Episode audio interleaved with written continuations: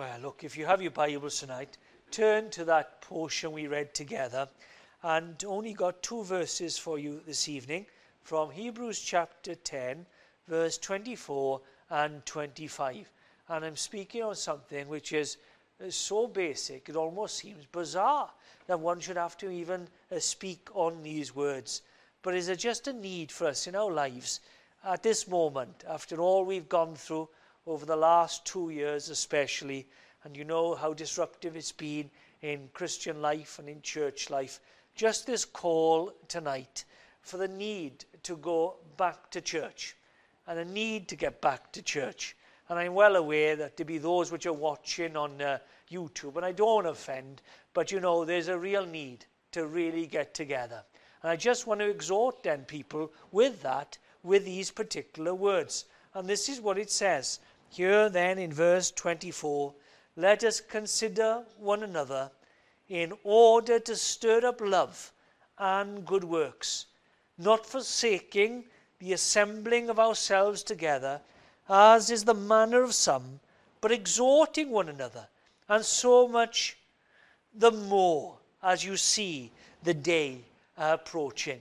And uh, what you have in this uh, letter uh, to the Hebrews, the writer is writing to certain Christians. They were Hebrews, uh, Jewish Christians, and they were feeling the pressure, really, of uh, making that commitment to Christ. And they knew of the tensions. They're a close knit community, and yet there'd be family, there'd be friends, there'd be those that they worked with, that they were finding now that it was a cost to it. Their possessions, as we read, were being plundered. And there was that uh, subtle kind of uh, ostrich you know, where they were coming to be ostracized you know, from others. And uh, some of them were now uh, perhaps going back to the old ways of religion. It was easier to worship God in the old ways.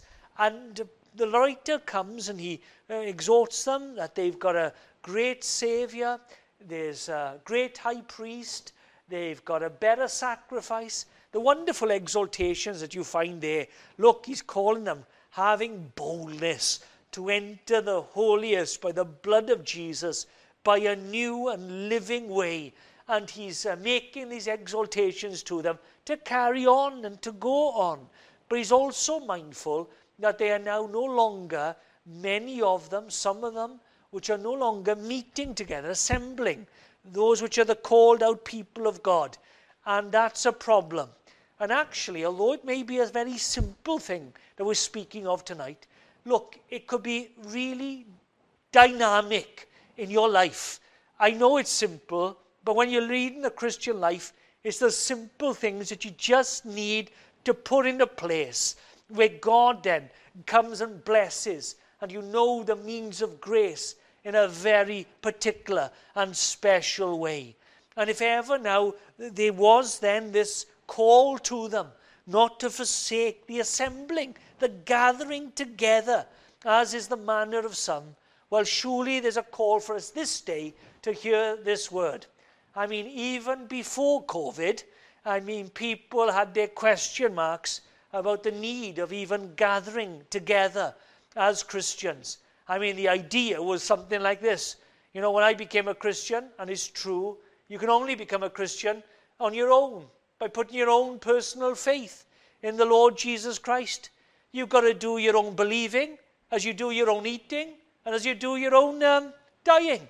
And you can only become a Christian on your own. But you know, once you become a Christian, you're not on your own. But I'm sure some people believe I became a Christian on my own. I'm going to live on my own.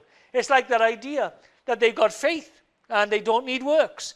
And then he comes, and the idea is that you can be, and people have this kind of super spiritual, unbiblical kind of nonsense that they can be super Christians without any real commitment, even to uh, fellowship and to others.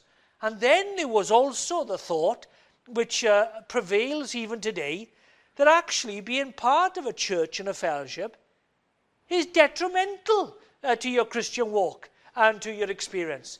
And perhaps you've heard that. Someone saying to you, well, look, I become a Christian, and I'll be honest with you. Uh, I went somewhere, and I went there, it nearly messed me up, nearly finished me in my Christian walk. And what happened was this something upsets us. And you know, people say, well, look, I, I am a Christian. I, I love Jesus. I haven't got too much time for the church, but I love Jesus. That's where I am. You know, I'm all out for it.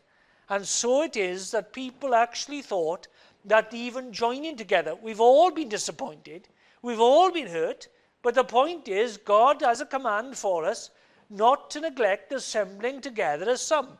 And then we had the wonderful Zoom and the wonderful YouTube. And oh boy, now it's become almost totally irrelevant. There'd be those now at home, a cup of coffee in your hand on your little couch, and you think that somehow that this is what God wants in one's life. And actually, when you think about it, do we really need to join together? Do we really need to meet? There's other ways of doing it. We can do it on our own, in our little, little homes. And I'm saying to you, if ever there was a word that is timely of where we are as we're coming out of this lockdown, that we could once again just hear this. God's got a word for us. And here it is that we would at least consider one another, and that we would be with one another, and we would exhort one another as we see the day approaching. And that's what I just want to uh, think of tonight. Just three things. And the first is this you may not realize it, but uh, what you do and what you don't do really does have an effect. And the very fact that you may think that you, you've not done anything, that somehow that's going to put you right before God, it's not. The reality is that in our lives, in the commitment we have or the lack of it, has a profound effect upon others. And in verse 24, he tells us, And let us consider one another in order to stir up love and good works. And I assure you tonight, it can be very discouraging when you come to a place of worship, and perhaps there may not be so many. Let me tell you, it's good to see you. Good to see you. And it's good to be here. And it really is. And actually, it's a great encouragement to someone like myself to know on a Sunday night where places now are no longer open. And if you were to invite someone even to come and hear the gospel. They'd have to wait till next Sunday morning. And you come and you realize that what takes place has a great discouragement. It can upon our Christian walk and on the gospel. But I assure you, even when you're only a few, there's never anything more encouraging. And when perhaps I go to a place on a Sunday afternoon and there's a handful, just say about uh, eight people, and that's a good number, and you come and they're faithful, and you say, These people, they, they make it, and they, it's their aim, and they've not got much to show. Let me tell you, I think it was about three weeks ago.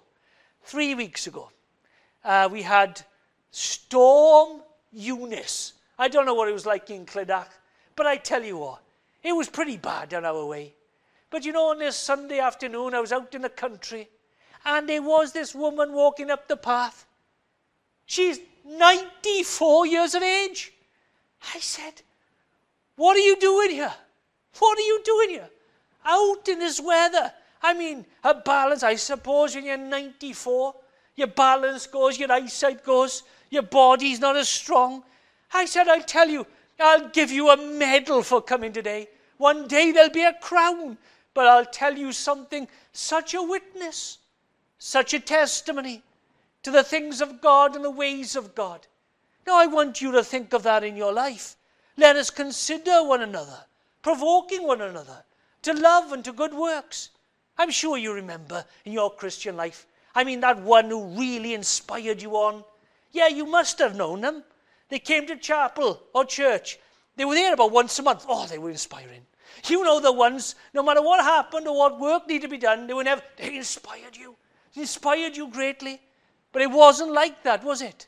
The ones who inspired you and the ones which uh, encouraged you, even though they may not have said anything, they were faithful, they were true, they were dependable, they were faithful, and they were there, and their witness over the years was staggering. Think of your life, think of what you're doing and what you're not doing. When people look at you, Would there be a church on a Sunday in your actions, in your way? And what am I doing for people in the next generation? Consider, as he says, a great need here, one another, in order to stir one another up. And uh, just to think of that, think of one's own actions or the lack of them. And what am I actually showing to another generation? And what would be another generation's Christian life look like? And then consider ways tonight on how one can actually do that. Think and consider perhaps the new Christian. Oh, it's always a big one, isn't it? When a new Christian, someone's been born again by the Spirit of God, and, and you know they got life in them, and they're excited, and uh, they read their Bible, and they want to be there in the means of grace, and they come. So few. And then they begin to think, well, perhaps this is how it should be. But it's not how it should be. It should be utterly, totally different. Where there is now, consider this at least. Consider other people. Consider what your life and your testimony has a means of effect upon them. Think of the new believer. Think of the struggling. Think of the unbeliever. When you were here then tonight and you able, if there is an unbeliever, look, Jesus, you need to come to. You really do. And it's good for us to be here. And He is the one you need to meet with. And it is that where you consider provoking to good works. Look, it was a tough time. It really was over those two years. But I assure you, every time a church meets was a provoking to other fellowships we better get up from our little cushions and start doing. And every one that didn't could have been a coldness that we could have hanged on and waited. You have no idea of the unconscious effect that you have upon others in your own chapel and others in your church community in what you do and what you don't do. Stir people up to that love and that good works. But then there's something else. And it's then what we are to obey or not to obey. It's found there in verse 25. Here it is not forsaking the assembling of ourselves together, as is the manner of some. I'll just stop there. Not forsaking the assembling together. To actually be a spur to others you need to actually meet with others.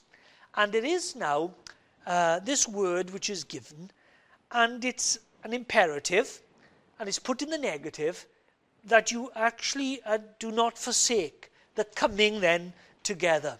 And when I think of that, just think of this in this sense. It's a word of instruction. It's not actually a word of a rebuke. It's actually a word of encouragement encouragement to these people.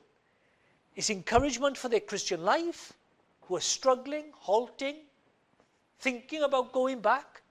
It's encouragement to those which have stopped growing, and uh, the writer has a prescription for them in their Christian experience and their Christian living. And could I give that to you then this evening? That I want you to think upon it. Because the, the Christian life is, um, is not easy. And it's a life which is filled with uh, many trials. And there are times when you can go through seasons well, look, everything is not on top of the world.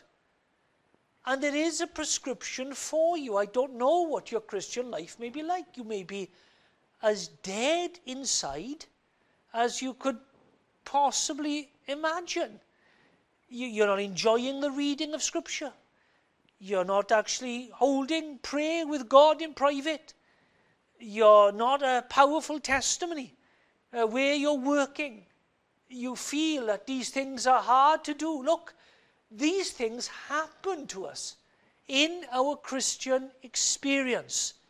And what he says here is this look, you, you need to, don't forsake it. Get together. because it's important for you, because it may be a time in your life where you can't pray. Well, go to a place of worship where prayers can be made for you. A place where you can't read God's word. Well, at least you had that read to you tonight. A place where you can't sing the hymns. Well, at least be in a place where praise is given. And those things you see are, they're the ones which are, you need to consider that because it's a remedy. You know that it's important in your life. One of the indications of your spiritual walk, no matter how you think of it, no matter, no matter how you think of it, and no matter how you think that you can do church even by watching over Zoom, one of the indications will be this I want to meet with God's people. I want to be with them. I want to pray with them. I want to encourage them and do those things. Now, look, the Puritans uh, years ago, they actually believed, this is what they believed, they actually believed that the public means of grace was far more important and beneficial than your private devotions itself. Imagine that. They actually thought that in your Christian life and in your walk with God, the prescription they had for souls which were cast down, for those which were melancholic, for those you see which uh, needed then, they needed just simply to be with God's people. Because if there's one thing that the devil will do in one's life and in one's experience is draw you away. Now, I assure you, you know, not only as congregations changed in the two years that we've had, there'll be those which we started off with, and they're no longer with us. They're those which have been added to the church. I shouldn't knock that Zoom. One or two were converted. But what happened was this we allow it. And what happens is this is that uh, there's been a change when he had them on their own, when they were no longer to be able to communicate and, and meet one another. Do you know, fellowships no longer exist. And they've collapsed and closed their doors for the last time. And you're not talking now about simple chapels in the area. We're talking of evangelical fellowships and churches. And you say, well, what's all that about? I'll tell you what that is. When you are living in a place where you can no longer have fellowship and meeting and worshipping together, then the devil knows of a weakness and he can bring you from that place for a zeal for the things of God. Now look, the Lord Jesus Christ has promised in a, in a very a special way that he is with his people. And when you read this book, he's the one who actually is with us tonight. And it makes no difference how small we may be, where two or three are gathered, there am I in the midst. In the midst. And when you come to, to a place of, of worship, it says in Psalm 22 that he would stand in the great congregation. And he's with us even tonight. And I don't know, but of all the things that you could know in your life, this surely would be the best that you went to the place where Jesus Christ Himself is found and where Jesus has promised to meet. And you could be with God's people, but please, that you would please least uh, feel better for it. Now, you know what it's like. It's like this. You've been out there and you've been thinking, well, sh- shall I go? shall I not go? Shall I make the effort? And uh, you've got that which goes in your mind. But normally, normally, I hope it is tonight, you get there, and then you think to yourself, you know, I'm so glad I came. I'm so glad I came. And uh, even though you weren't even feeling like it, you've had a first hymn, you feel better already. And you think, that was good. And you realize there's a place where God has, has added his blessing and is a means of grace by which he comes to us. Now, no one can ever take that uh, from us. I always wish that we would know him in a greater way and that we would feel him speaking and ministering uh, to our lives. But I do know there's a place he's found and we need to come together. Don't neglect the assembling together. Now, as some, as some are doing. But then there's something else. You want to, you want to do and not do because it's an encouragement. You want to obey God's word and not obey it. But you also need to do this, but exhorting one another, and so much more as you see the day approaching. And there are two things he tells them. One now is that you're going to do this with your mouth and with your speaking, and the other with your eyes as you're seeing, as he then comes once again. Now, that word for exhorting is one of the great words of the New Testament. It comes from the word of the Paraclete, of the Holy Spirit, and he's the great comforter. And of all the gifts that one has been given, I'm sure every one of us, hopefully in a measure, would know what it is that we have been given this to encourage one another, to spur one another on. You've come from the world this week, hammered. You've made mistakes which have brought you down. You're not well in your mind. You've got tensions in your family. There are relationships which are breaking. You've got things which you don't know how you're ever going to make ends meet. You're in a place where a family and you live there and they don't love the Lord Jesus Christ and you make a stand. You're working and they actually make fun of you for being a Christian. When people walk through these doors, they need to be encouraged.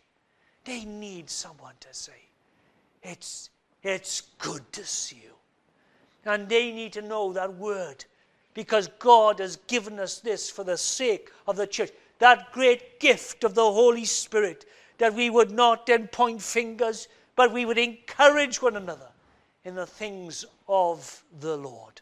It's very important. You don't know what a little word in season is able to do. You know, to tell someone you're praying for them, to listen to their needs, to have fellowship in that uh, time after the service. Do you know, there's a story of Dr. Martin. Now, Dr. Martin was, uh, you know, an exceptional preacher, and as you know, very blessed of God. And when you think about his ministry, it was exceptionally blessed in many ways. And what a great preacher he was. But anyway, on this one particular occasion, uh, someone uh, came up to him after the service and said, uh, I don't know what they said, but they said something like this. He said, uh, you know, Mr. Martin or Dr. Martin, I want to thank you for your sermon tonight. Do you know what the doctor said? I want to thank you for thanking and saying thanks. Because you know, no one ever says thank you to me.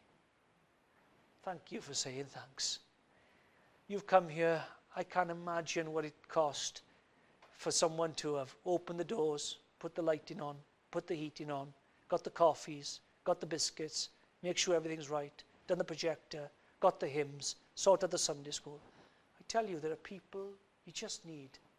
Don't take them for granted. Say to them, thank you. I've come here, I've sat down, I go off, I don't do much, but I tell you what, thank you. Because without you, I can't do it. There'll be those of you going through treatment and ill and you've got appointments, can't you say to them, I'm praying for you this week? There'll be those of you with great burdens on your heart. And as you begin to talk and you listen, look, just do that. You'll be a strength to them. These things are important. And they're important, and you must do it. and we need one another. And you must do it because of this, as you see the day approaching. And although we are here tonight, we're here because the Lord Jesus Christ is coming once again. And every day of our lives is one day closer to the kingdom. And our Lord Jesus Christ, He stands on the threshold of the door. And our Lord Jesus Christ, who died and rose again, there's a day which will stand before Him. And you know the reading that we had this morning. I was what? Sick, and you uh, didn't visit me. I was uh, hungry and you didn't feed me. And I'll tell you why you didn't do it. Because you didn't know and because you weren't with them. And there'll be many like that. And he says, Oh, one day I'll stand before him. And there's this great need as you see the day approaching. Could, could I just exhort you tonight as, as the day is approaching. If there's anyone here this evening who is not a Christian, could I not just simply say to you, look, Jesus Christ is alive today, and one day he is coming, and you'll have to answer before him. But uh, let me encourage you if you would simply come and confess him in your life and bow the knee to him he will save you and He will take you to Himself, and you can know the blessing of eternal life. Could I encourage you tonight? I mean, those of you which know what it is of not done what is right, and you've actually done that which is wrong, and, and you don't know how to go further. Couldn't you just listen to what this writer says? That we have a, high priest who can sympathize with our weaknesses. And he's been tempted in every way as we are, yet without sin. And you can come to the throne of grace. And I can assure you tonight, if you were to say to him tonight, say, Oh Lord, I wasn't right in that word I said, in the place I went, in the deed I done, I would ask you, Lord, have mercy upon me. Let me encourage you tonight. There is one with five bleeding wounds, and he will, by his blood, come to you and give you the power that you desperately need. If there was anyone here tonight who feels like they're giving up in their Christian life, and it can happen, let me say, look, carry on. Do that work. Take the next step with Him. Trust in Him with all your heart and don't give up. We all know what it's like. Haven't you been in the race? Have you never run? Some of you may be on the last lap and you're tired and disappointed and hurt and you feel it and you know it. And you say, I can't go further. I could tell you tonight, you come to Jesus Christ and all those bones will be weak, and the knees will be shaking, and your hands will be dropping down. He'll give you power tonight. He will. Power to make it to the end, to come and to the last lap. And if there was anyone tonight, and we're all on that lap, aren't we? As you see the day approaching, and you feel the horrible thunder, and the rumors of wars and all that we need to go through and the challenges and tribulation, could I not just come to you and say to you, No, hold fast tonight. You have one who loves you, and he is faithful. And although we've not been faithful, he's strong. And although your faith may be weak, his is much, his is great, his grip upon us.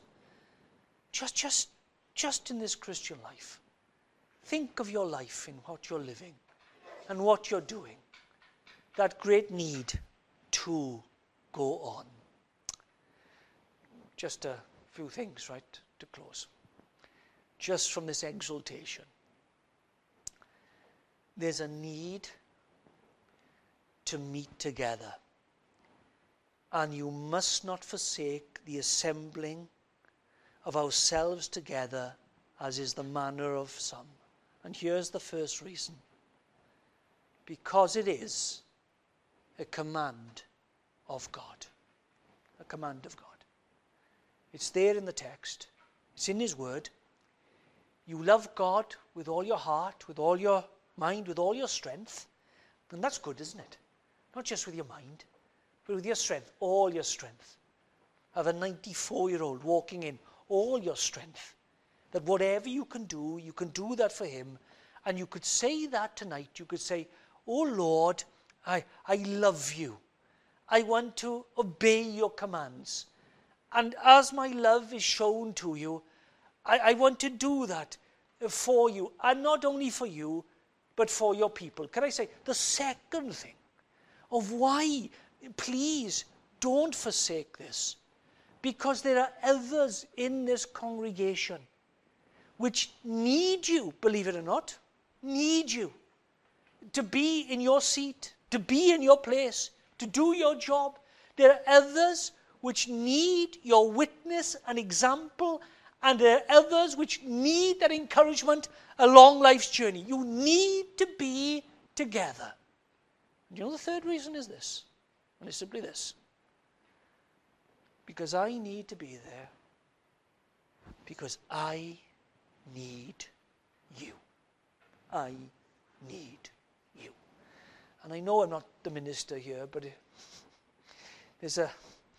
I tell the congregation down there in Narberth regular. I can't do it without you. It's impossible. I never got to the place in my Christian life that I could just live it on my own wonderful devotional way with no interaction with God's people. And you know what you find? I found that the person of God's people, which He gives you in a church, no matter how much one may think they lack ability or spiritual insight, or even, even being in any shape or form a great Christian. What I found is this there is not one person or member or one who attends the congregation that I can't learn from.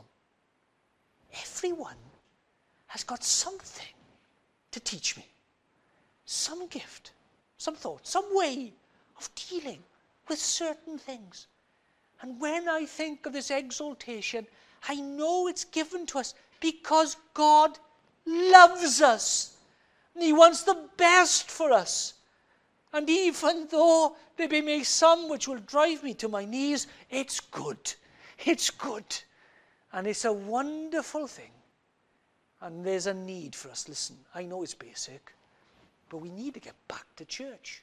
Anybody listening? Anybody sitting on the couch?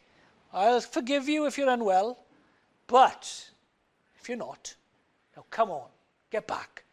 If people want to see your face and they want to hear your voice and they want to hear your praise, and we want to be those people that God wants us to be.